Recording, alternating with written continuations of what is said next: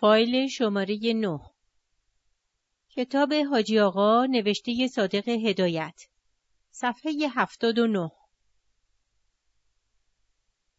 این همه پیغمبر و حکیم آمدند. همه همین را تصدیق کردند. اگه جلوی مرگ رو میشه گرفت قوانین جامعه را هم میشه عوض کرد. اوف اوف. خب آلمان برای یک منظور و حقیقت عالی می جنگه. اما یکی نیست بپرسه اینها برای چی می جنگند. همش میگند کارگر و این بیچاره ها را به کشتن.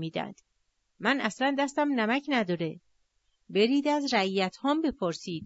آنقدر که من با آنها خوش سلوکی می‌کنم به طوری که منو میپرستند استالین به کارگراش نمی‌کنه.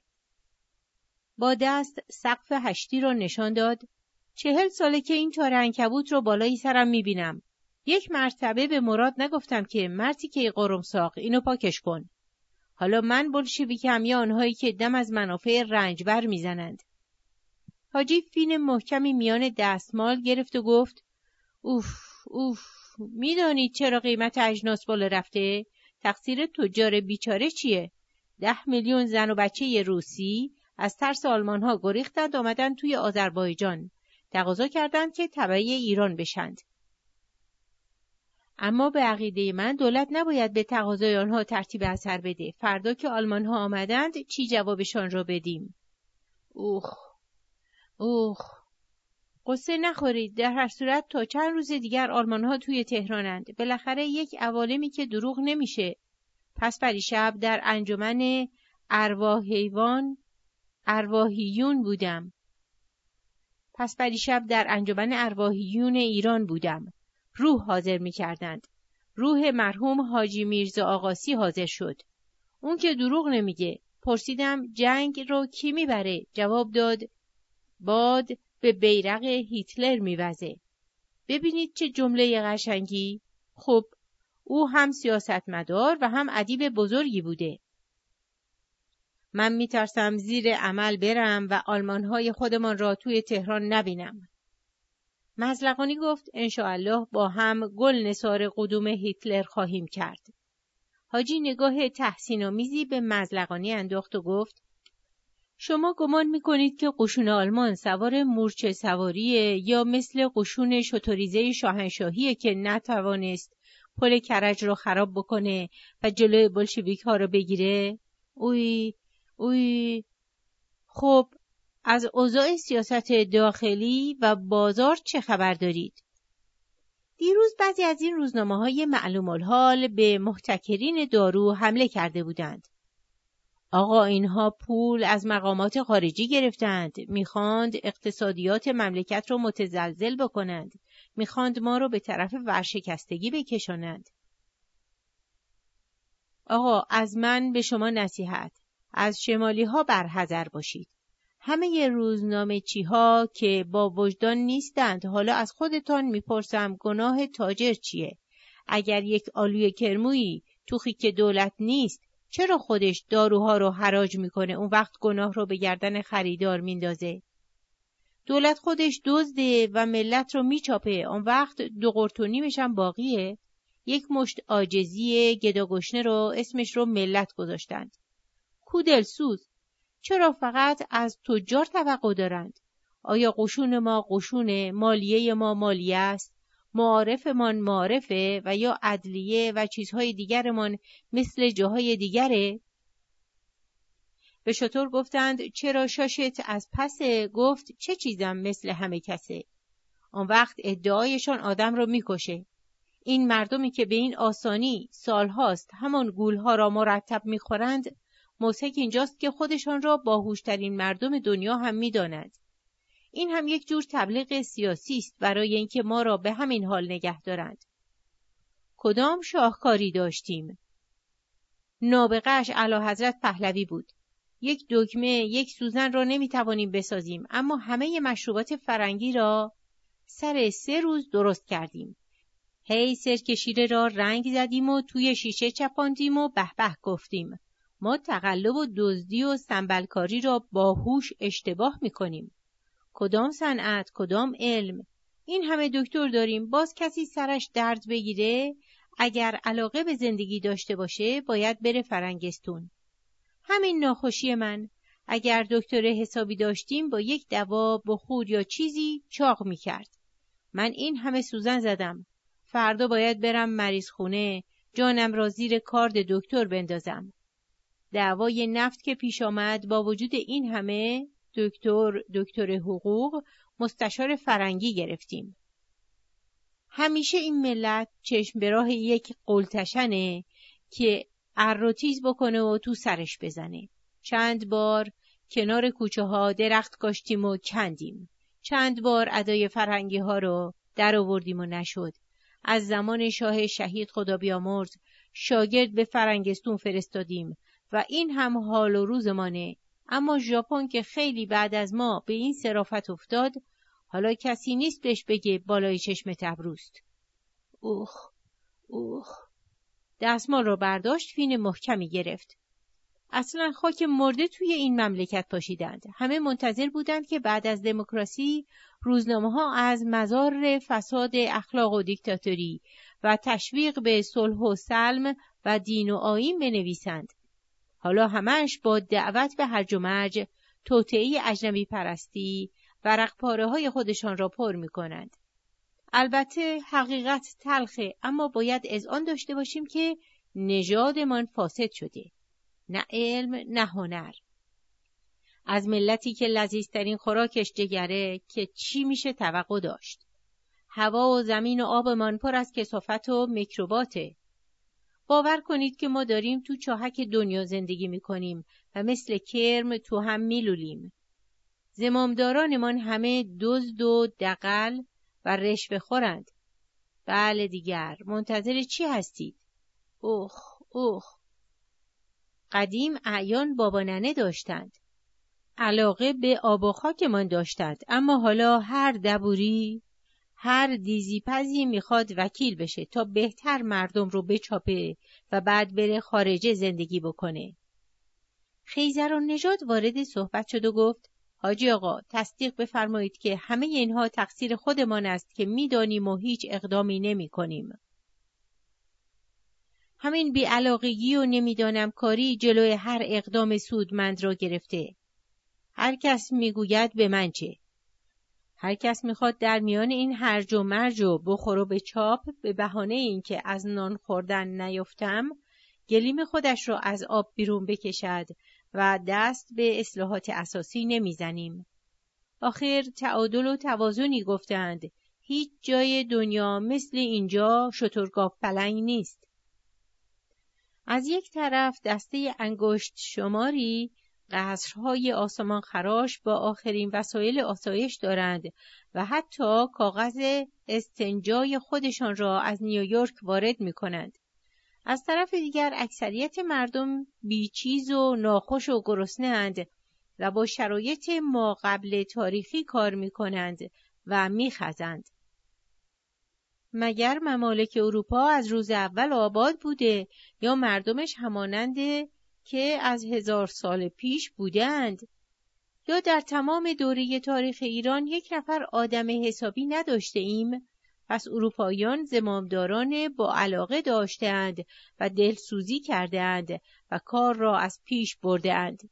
در صورتی که صدها سال است که ما همش دل دزدی و جاسوسی و دقلی کرده ایم و حرف قاز زده ایم و ملت را در فقر و فشار نگه داشته ایم و هنوز هم مشغولیم. باید دید آیا تمام این خرابی ها تقصیر ملت است؟ هر ملتی مربی لازم دارد، رهنما لازم دارد.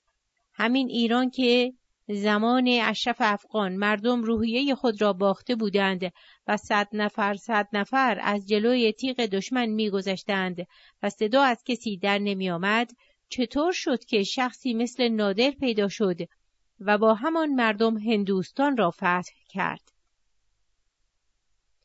مقصودم قلدر و نکره پرستی نیست. هر دوره یک چیز را اقتضا می کند. نه شخصی مثل رضا شاه که آلت دست سیاست خارجی بود. اما عیب کار اینجاست که مربیان ملت فاسدند. سیاست خارجی با دست خودمان تو سر خودمان می‌زند.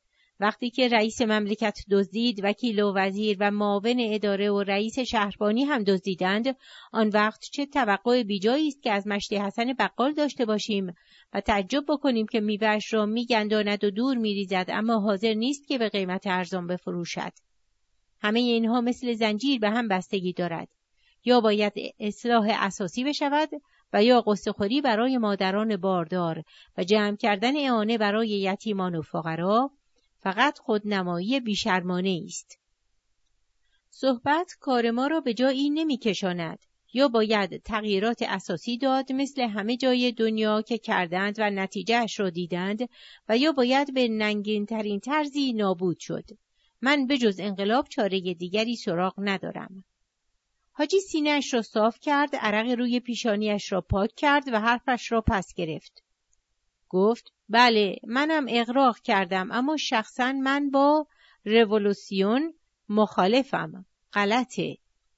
خونریزی ما می‌خواهیم به وسیله اولوسیون پیشرفت بکنیم. توضیح هاشیه. رولوسیون R E V O U L O U T I O N اولوسیون E V O U L O U T I O N ادامه متن از این حرفها زیاد می‌زنند که ما در دوره ترانزیسیون واقع شدیم و بعد اولوسیون خواهیم کرد. این چه دوره است که برای ما تمامی نداره؟ هزار سال است که ما در دوره ترانزیسیون گیر کرده ایم. بروید ممالک دیگر را ببینید و مقایسه بکنید. که از خیلی جهات از ما عقب بودند. چه در اقتصاد و چه در سابقه فرهنگی و امروزه باید به ما درس بدهند. با الفاظ و اصطلاحات برای ما لالایی درست کرده اند. سالهاست که امتحان خودمان را داده ایم. هم استبداد داشته ایم هم مشروطه هم آزادی و هم دیکتاتوری و نتیجهش این است که می‌بینید. بدون رو درواسی شخص لایق هم نداریم. همه امتحان خودشان را داده اند. برعکس من معتقدم که باید خونریزی بشود. به درک که تر و خشک با هم بسوزند. صدها سال است که در اینجا جنگ و یا انقلاب ملی به تمام معنی نشده. مردم همیشه زیر چکمه استبداد و دیکتاتوری مرعوب و خفه شده اند و رمقشان رفته. از این جهت به خون خودشان زیاد اهمیت می دهند و از رنگ خون می ترسند.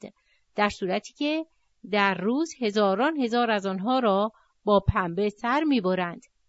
حالا که ملت محکوم به مرگ بطعی است اقلا باید اجازه یک تکان را به او داد.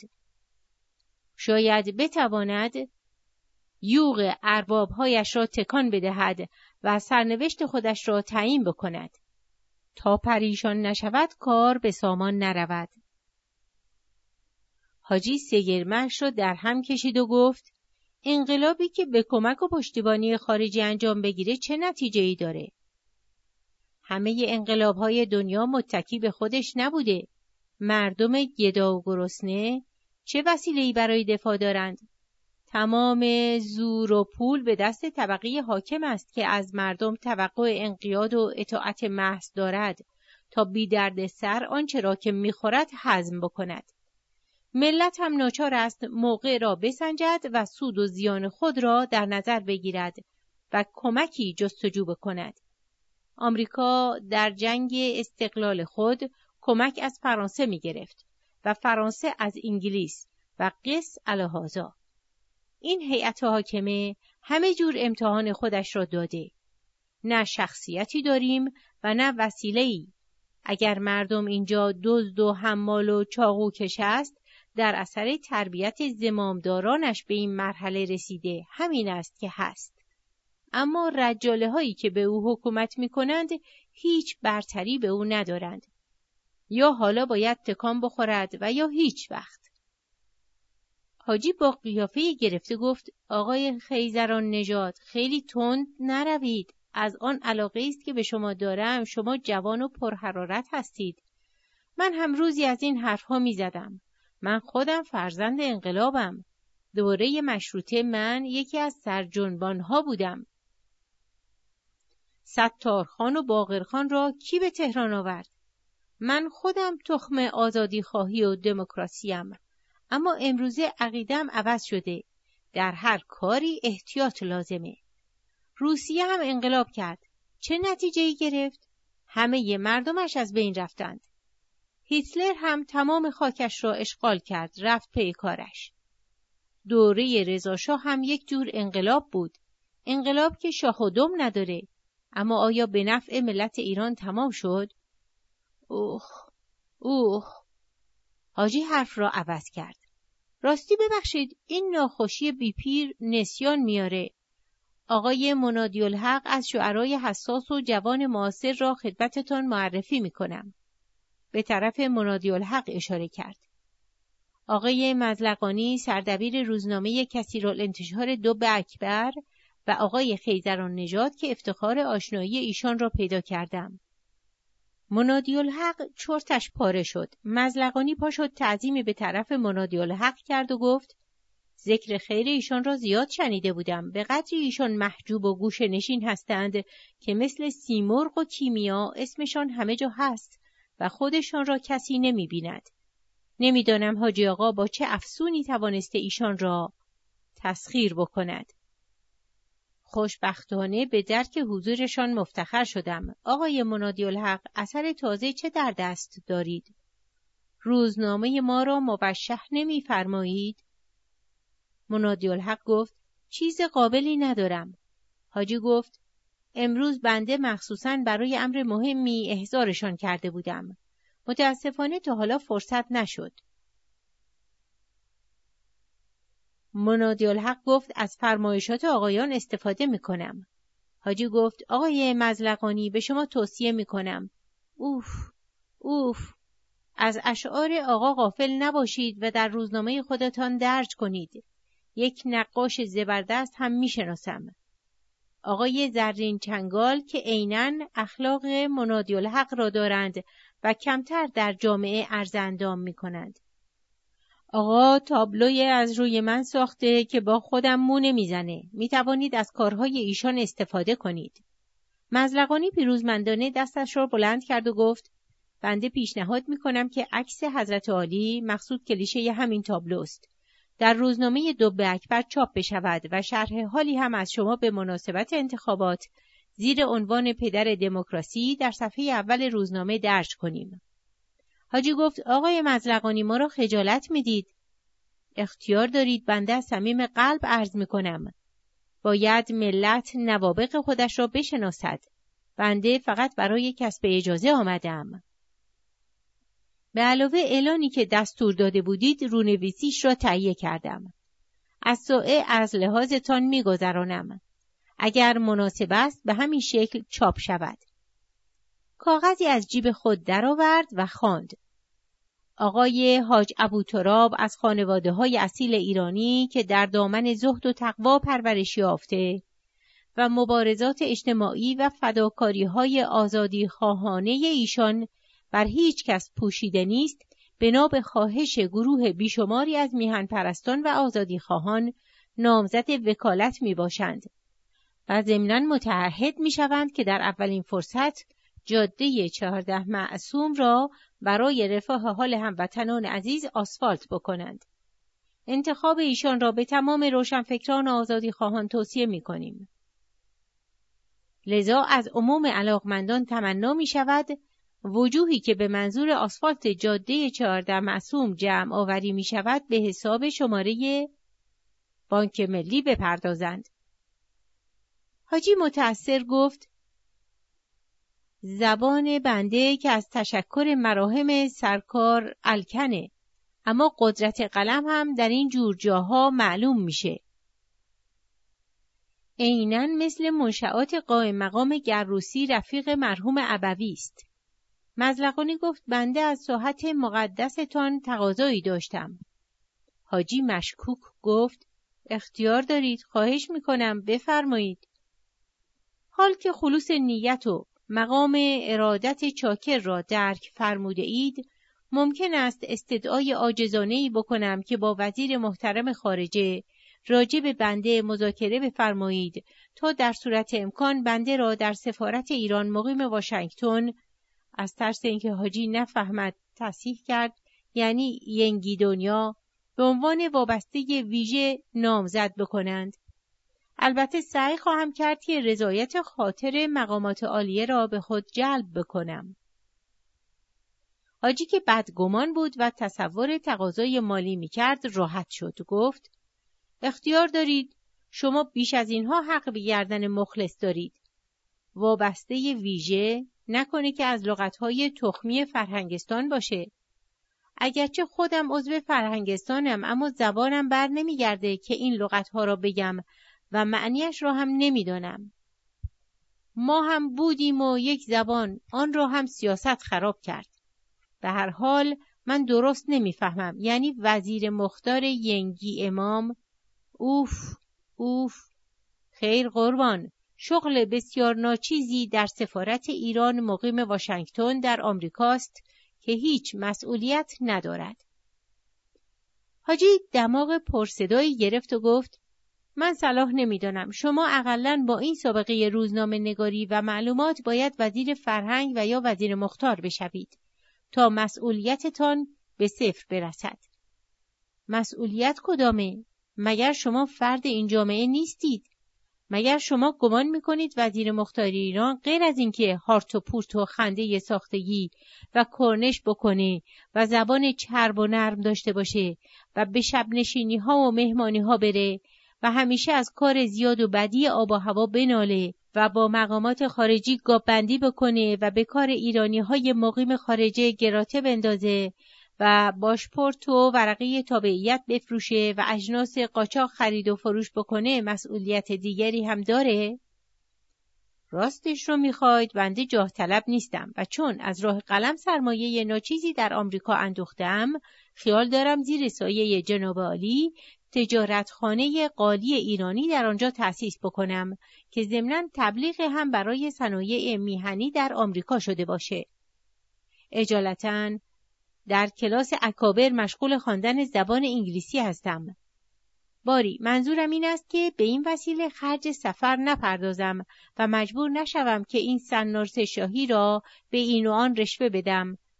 مقصود عنوان رسمی و گذرنامه سیاسی است. حاجی با قیافه متأثر گفت فکر شما را از ته دل تقدیس می کنم. حالا فهمیدم که حقیقتا مرد کار و عمل هستید. مطمئن باشید که هرچه از دستم بر بیاد کوتاهی نخواهم کرد. اوخ اما اگر می‌خواهید به آمریکا بروید چرا زبان انگلیسی می‌خوانید؟ ممکن است که در راه احتیاج پیدا کنم وگرنه زبان آمریکایی را به خوبی می‌دانم.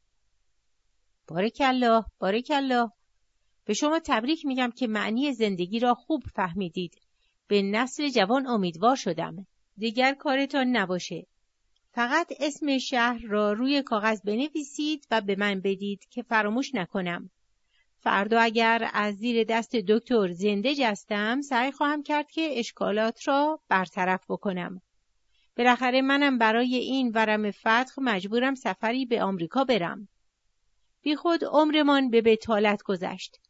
دیگر صحبتش را نکنید. این مملکت کارش چیزی نمیشه. آینه و حلواش را جلو جلو بردند. برای تشییع جنازش آنهای دیگر هستند. همین شعر و منقل بافور و خیال بافی و مقاله نویسی و افکار انقلابی و های و هوی کار ما را به اینجا کشاند. امروزه مرد کار می‌خواهیم هر ایرانی را جلوش را بگیری یک بیازچه شعر نظر بوغلیشا توی جیبشه. آقا از من بشنوید کار ما تمامه. منم اگر سن شما را داشتم تا حالا رفته بودم. آلودگی های زندگی منو پابند کرده. اینجا قبرستون هوش و استعداده. اقلا برید دنیا را ببینید. خودش قنیمته. حاجی این جمله را با لحن اندوهناکی گفت. بعد دست کرد ساعت طلای بزرگی از جیب جلیقهش درآورد نگاه کرد و گفت مراد مراد از سوی دالان آمد بله قربان الان میری دنبال حجت و شریعه من کار واجبی باهاش دارم. هر جا بود پیداش کن و بیارش. صفحه 87 پایان فایل 9